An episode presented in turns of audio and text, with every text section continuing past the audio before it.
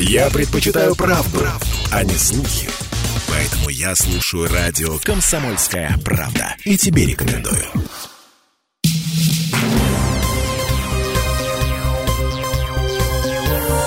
Темы дня.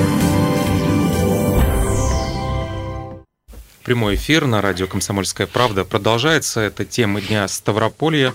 Э, накануне мы отметили День зимних видов спорта. В России он был учрежден в 2015 году, в первую годовщину открытия зимних Олимпийских игр в Сочи. То есть такой наш русский праздник, можно сказать. И вот мы на Ставрополе живем и привыкли больше, наверное, к летним видам спорта. Но сейчас в крае активно развиваются зимние виды спорта. И вот об этом мы поговорим с директором школы зимних видов спорта Ильи Авербуха наследия Евгением Машошиным и тренером по хоккею э, Виталием Гаспаряном. Здравствуйте. Да, здравствуйте, добрый день. Здравствуйте. Ну, тогда такой вопрос в лоб сразу. А вообще развит ли на Ставрополье хоккей, фигурное катание, вот зимние виды спорта? Или это только вот начинается все развитие?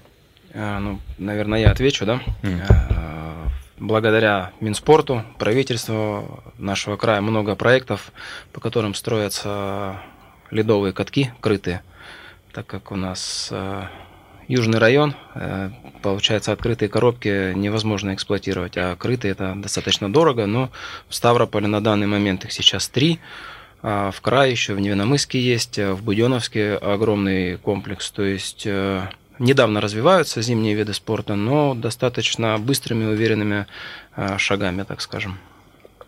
Недавно это сколько примерно лет уже? Года, лет пять примерно? Ну, 19 в Лукоморье, если не ошибаюсь, в 17 году 17 да, запустили, а вот арена 19 и мы с 21 года.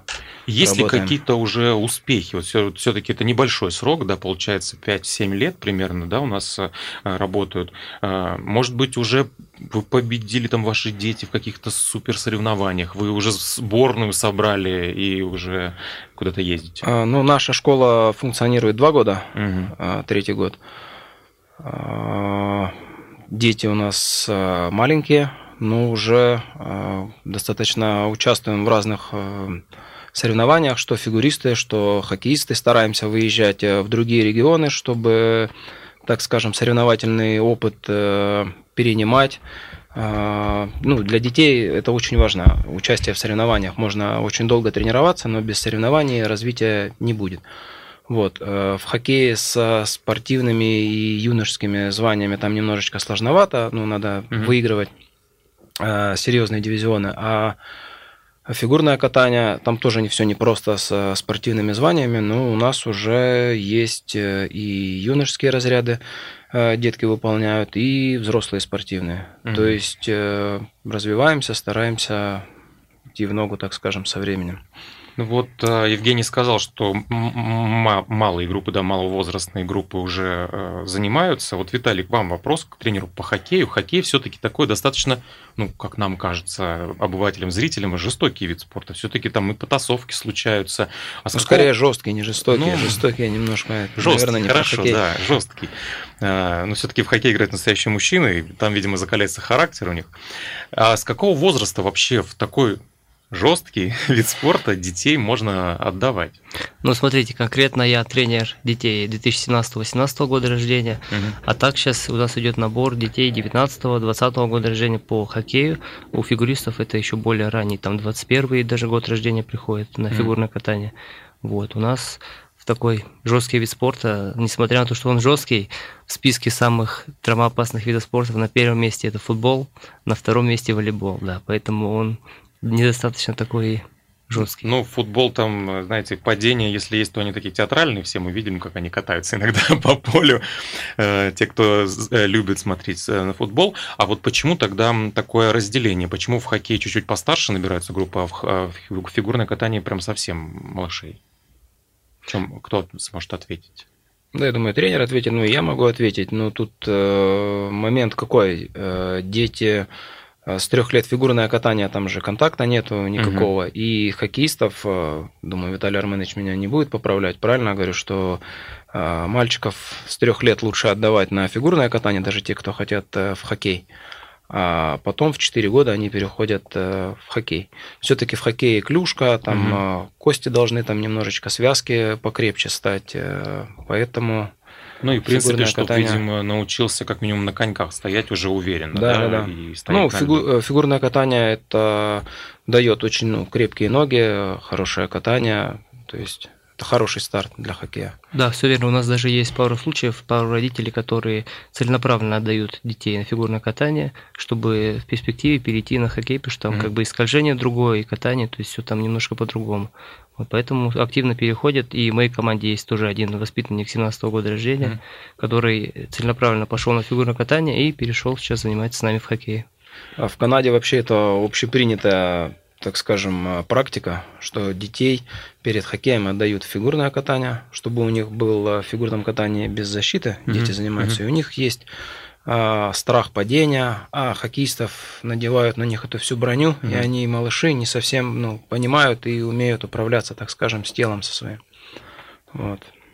А вот э, тогда такой вопрос, раз уж вы начали уже сравнивать да, эти виды спорта, если можно их вообще сравнивать, а, тоже существует такой стереотип, что все-таки фигурное катание больше девочек отдают, а на хоккей больше мальчиков. А так это или не так? И если так, то почему вообще? И вообще бывает ли женский хоккей? Да, конечно, у нас в стране тоже очень развит женский хоккей, как и мужской. Вот, но если брать по процентному соотношению, конечно, процентов 90-95 это так и есть. Мужчины в хоккее, девушки в фигурном катании. Вот, ну, как бы сейчас эта тенденция потихонечку меняется, и девушки у нас тоже очень часто играют в хоккей. Даже некоторые тренеры используют такую хитрость, э, берут э, Э, на занятия девочек, а они могут играть на два года э, помладше. То есть, если дети 14 года рождения, условно, то девочки могут играть 12 года рождения. Это федерация разрешено, как бы, это официальное да. правило. То есть... То есть команды смешанные получаются. И на соревнованиях так тоже можно участвовать? Конечно, если девочки, они могут играть на два года да, старше. И как девочки бьют мальчиков? Ну, я думаю, дают отпор хороший. Есть девочки, да, которые фору мальчикам дадут. То есть э, в фигурном э, катании вообще ну, мальчики очень ценятся. Это как в угу. танцах. То есть мальчиков намного меньше, чем девочек. Угу. И поэтому в парном фигурном катании мальчики очень и очень ценны, так Ценны. скажем, да. А женские команды мы бы с удовольствием, если бы было количество девочек, чтобы сделать mm отдельную команду, а, из девочек. То есть мы бы с удовольствием... То есть в Ставрополе нет такой практики. В Буденовске была команда Ника. Я не знаю, сейчас она есть, нет. Раньше была а, именно из девочек состоящая. Mm-hmm. То есть если у нас будет набор количества на команду девочек какого-то года, мы бы с удовольствием так попробовали сделать свою команду наследие девочек. А сколько вообще у вас э, тренеров э, в наследии и, и по хоккею, и вот фигурном катании? Все-таки фигурное это же это больше индивидуальные, наверное, занятия, там, наверное, должно быть больше их человек. Или я тоже с обывательской стороны смотрю? Ну, у нас получается 4 тренера по хоккею и 4 mm-hmm. тренера по фигурному катанию, плюс э, тренер по хореографии. Mm-hmm. А, с фигуристами отдельно занимаются, потому что у них там пластика, mm-hmm. вот эти все вещи. Ну, хотя у нас и хоккеисты тоже Любители. водят на свои, да, бывают тренировки, то есть а, пацанам тоже не повредит. Вот. А, а занятия как у вас проходят? Это в течение всего дня а, или это чисто вечерние после школы? Нет, с утра до вечера разные же смены. Угу. Первая, вторая смена, как удобно. Мы стараемся по возрастам делать группы. Сейчас планируем э, с сентября месяца, чтобы тренировочный процесс более удобным сделать, э, распланировать тренировки. Планируем открывать э, спортивные классы угу. совместно с комитетом образования города Ставрополя и администрацией. 46-я школа, которая на федеральной у нас получается улица, да. недалеко от нас. Вот планируется открытие хоккейных классов и классов фигурного катания. А вот вообще со школой вот Олимпийского резерва как-то сотрудничаете? Или там больше Там старше? базовые виды спорта нет. Базовые, там да? именно хоккея, фигурного катания на данный момент нет, не развивается, потому угу. что у них нету базы. Ну, не подумайте, то я такие, как, подумайте, что я мелкие вопросы задаю, что я докапываюсь. Нет, вот э, многих родителей интересуют э, вот эти э, мелкие, там, со скольки до скольки занимаете, а, а сколько вообще тренировки по часам идут? То есть, если мы поняли, что в течение всего дня тренеры работают с детьми в разные группы, а сама тренировка – это час, два часа, или вот как фигуристы бывают, в 8 утра загрузились сначала на хореографию, и в 5 вечера только со льда ушли. Ну, конкретно у детей, у хоккеистов, за хоккеистов скажу, у них, э, исходя из расписания, или ОФП первым стоит, или лед. Угу. То есть тренировка ОФП у них час, 15 минут на переодевание и час льда. И бывает наоборот, час льда после часа ФП. Бывает еще вот малышам добавили еще 45 минут растяжки после льда. Угу. А зачем им растяжка? Ну, потому что это самый оптимальный возраст сейчас, когда им необходимо тянуться. Если сейчас это все э, такие сенситивные периоды, которые наиболее благоприятные для развития определенных качеств упустить, то потом это будет добиваться в два раза тяжелее и сложнее. Ну, я понимаю, в фигурном катании там растяжка, они делают какие-то пируэты, а в хоккее это... В хоккее в первую очередь это профилактика травматизма, потому mm. что очень часто бывает подножки ставят клюшкой, цепляют за ногу, и касательно, допустим, травмы, которые случаются с пахом, они очень долго заживают, и, как правило, никто не может соблюдать покой, который требуют врачи, и как бы все это влияет на развитие хоккеиста. Поэтому это самая главная причина, чтобы сохранить как можно больше здоровых детей в хоккее. А хоккейные вратари, вы видели, какие сейвы исполняют в своих это воротах? Да. То есть там без растяжки вообще никуда. Нам сейчас нужно прерваться на пару минут. Далее продолжим говорить о зимних видах спорта. В частности, расскажем о том, э, сколько стоит амбунирование и вообще чем летом дети занимаются у вас.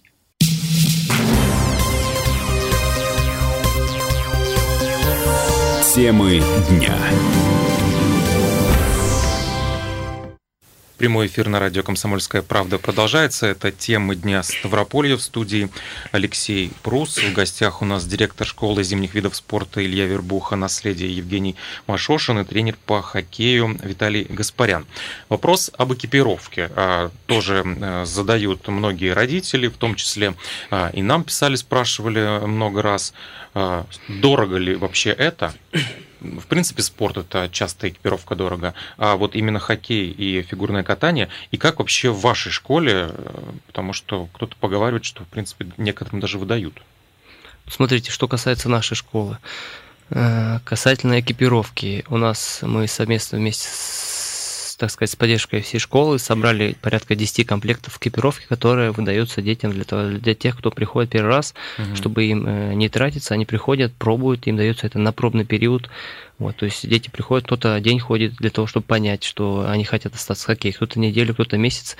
Вот, и после этого пробного периода они начинают постепенно только приобретать свою экипировку. Угу. Что касается стоимости, есть да, определенные стереотипы, что хоккейная экипировка очень дорогая, но это все, что касается таких профессиональных профессиональной экипировки. И сейчас э, в детском хоккее, в частности, там, э, касательно родителей, которые тренируются, дети, точнее, родители, которые тренируются у меня, я им всем советую покупать экипировку все время бэушную, потому что дети очень быстро растут, и mm-hmm. смысла там покупать дорогую, красоваться перед друг другом, как бы в этом нет смысла. Вот. Часто у нас даже такое бывает практика, что, допустим, ребята постарше возрастов просто приносят в тренерскую, говорят, вот, возьмите, пожалуйста, если кому-то из малышей нужно будет, вот, то есть Такое тоже бывает, что даже не продают, а просто отдают mm-hmm. тем, кто, допустим, вырос и приносит спокойно отдают. Это нормальная практика. Вот. Поэтому недавно был случай, когда родитель пришел ко мне, они ходили неделю, что ли, я им пришел, говорит, вот мы за 9 тысяч приобрели полностью весь комплект, то есть одели ребенка. Я говорю, ну вот здорово, все, то есть как бы в этом проблем особо таких нет. Это в том числе и коньки, и все, да, все да, форма. Ну, если такая преемственность, то это даже неплохо. Как минимум старшие могут даже посоветовать, я так понимаю, где что приобрести или Да, есть определенные даже группы да. родителей, где среди школы, да, всех воспитанников, где каждый может поинтересоваться, что ему нужно. Mm-hmm. И вот вчера тоже приходил новенький 18 года, и уже приобрели коньки в этой группе. То есть, ну, как бы все активно. Все родители помогают друг другу, подсказывают в этом, как бы нет ничего такого. Вот перед тем, как э, прийти к вам, вот вы сказали, э, приходит э, попробоваться, что нужно знать о себе, чтобы начать заниматься спортом? То есть есть ли какие-то ограничения? Или вы уже на месте проверяете? Или вы просите пройти медкомиссию до того, как к вам прийти? Как вообще Медосмотр детей привести? это обязательно в любой вид спорта, то есть mm-hmm. чтобы у ребенка не было противопоказаний медицинских к конкретному виду спорта. Это mm-hmm. основное. Вот у меня есть случай из, из Михайловска. Хоккеисты Э, хотели прийти на пробное занятие, э, я им обозначил перечень требований, которые они пошли к врачу и увидели, что у них есть определенные проблемы с сердцем, и как бы рекомендации на полгода им хоккей пока ну, не разрешили заниматься. Поэтому mm-hmm. как бы тоже такой случай, и тут не самое главное затянуть детей, тут самое главное здоровье детей, чтобы дать понять и дальше развивать их здоровыми. А вот э, мы понимаем, что э, лед это зима, осень, весна, когда он э, замерзший, да, можно сказать, легко его поддерживать, но все-таки летом у нас достаточно жарко, до 50 градусов иногда доходит, а если уж на солнце купол тоже, тоже, наверное, нагревается. Как у вас в летнее время а, работает школа, занимаются ли дети, или вы его сливаете каток и все? Не, не, мы круглый год работаем. А, конечно, летом издержки немножко побольше получается на содержание катка, но mm-hmm. тренировочный процесс как бы идет круглый год. Единственное, я думаю, Виталий Арменович э, скажет, что ну, нельзя детей тоже круглый год, э, из года в год нагружать детям. Э, Все равно должно быть детство, должны быть какие-то каникулы, какой-то отдых, чтобы спорт не надоел чтобы он там через 2-3 года не сказал, что я ну, надоело, не хочу. Mm-hmm. То есть у ребенка должно быть в любом случае детство, и надо немножечко давать отдохнуть. Плюс э, в каникулы дети играют, ну, сейчас, наверное, поменьше, чем раньше, там во дворах везде, mm-hmm. но все равно сейчас площадок тоже достаточно. И при желании, ну, это нормально для игрового вида спорта и вообще для развития, как и в фигурном катании, чтобы ребенок играл там, в баскетбол, в футбол, там, в настольный теннис, там, просто бегал, плавал. То есть угу. всестороннее должно быть развитие. Не только что там решили заниматься хоккеем и одним хоккеем занимаются круглый год. Ну, скорее всего, из этого ничего хорошего не получится. Ну вот э, у вас, понятно, каток, который э, специализированный, да, то есть его сглаживают, там чистят, я не знаю, как это правильно обрабатывается. У каток, нас был... есть э, ледозаливочный комбайн, вот, называется. Да, вот это, да. вот это все. А если, например, человек, ну, пока еще не решил, хочет он не хочет заниматься, может ли он пробовать тренироваться на вот общедоступных катках, тот же самый губернаторский, который на площади Ленина, или в парках, которые у нас заливаются, или этот лед не подходит? Э, подходит. У нас также есть э, время по воскресеньям у нас массовые катания, угу. где можно прийти, там взять э, в прокат коньки, просто ребенка поставить и ну, посмотреть, там горят у него глаза, интересно ему, там даже клюшечку дали ему, там попробовал, если ему интересно, заинтересовался, то тогда пожалуйста, приходите на тренировки. Если нет, ну, значит, у нас достаточно видов спорта развивается в городе, то есть найти себя ребенку возможности хватает вопрос, который тоже такой а, с подковыркой. Эм, понятно, что родители хотят, чтобы дети были лучшие во всем, и, возможно, многие родители думают, что они больше понимают в том, что именно нужно их ребенку. А, к вам, как преподавателям, как тренерам, такой вопрос. Нужен ли, а, нужно ли родителю вмешиваться в тренировочный процесс? Подсказывать, э, стоять, кричать от бортика «давай, давай» или еще что-нибудь? Ну, это, наверное, самый популярный вопрос, который касается всех, всего хоккея, в принципе, в России. Сейчас степень вовлеченности родителей в тренировочный процесс немножко увеличивается. Вот, конечно, мы стремимся к тому, чтобы родители занимались другими задачами, которые есть у команды. Что касается тренировочного процесса, то никто, кроме тренера, соответственно, в этот тренировочный процесс не вмешивается, не решает никакие вопросы касательно соревнований, турниров там, и тренировочного процесса. У родителей, вот конкретно да, мой случай расскажу, у родителей есть определенные требования, которые они должны соблюдать, так же, как и у меня. У тренера тоже есть определенные требования. Вот, и они должны их соблюдать. Некоторые тренировки у нас сейчас проходят без родителей. Угу.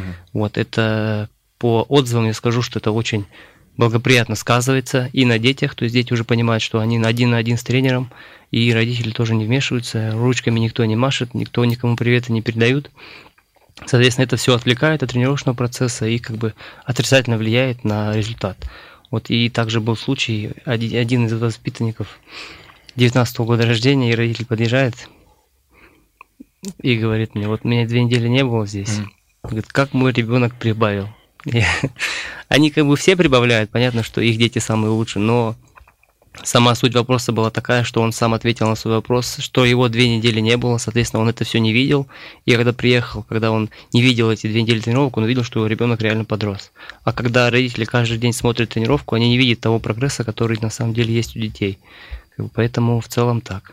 Вообще небольшой совет э, родителям. Угу нужно, если нет какого-то там доверия к тренеру, или вы думаете, что он делает что-то не так, mm-hmm. или неправильно тренирует вашего ребенка, возможно, а, может быть, нужно поискать другого тренера или другой вид спорта, потому что если нет доверия к тренеру, особенно к тренеру первому, это mm-hmm. очень важно.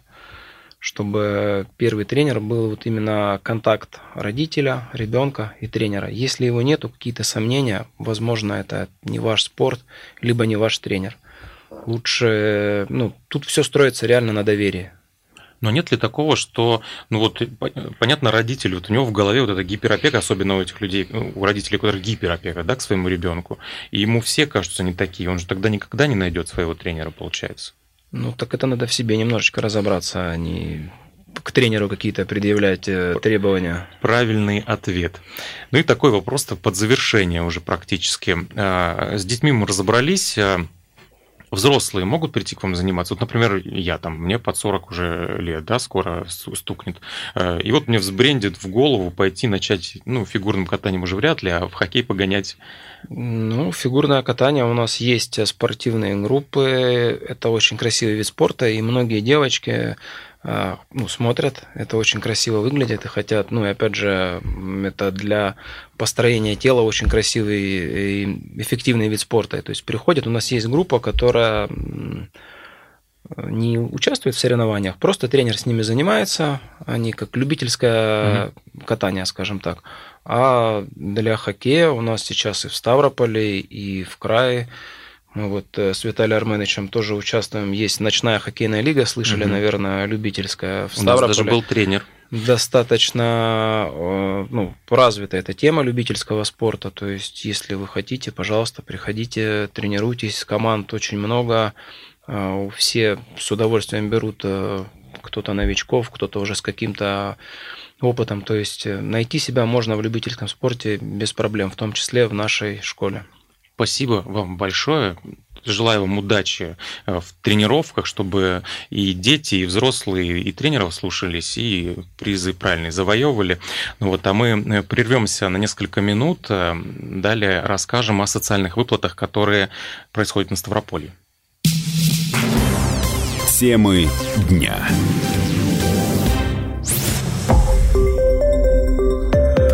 Радио «Комсомольская правда». Более сотни городов вещания и многомиллионная аудитория. Ставрополь 105 и 7 FM. Эм. Регион Кавказских минеральных вод. 88 и 8 FM. Эм. Слушаем всей страной.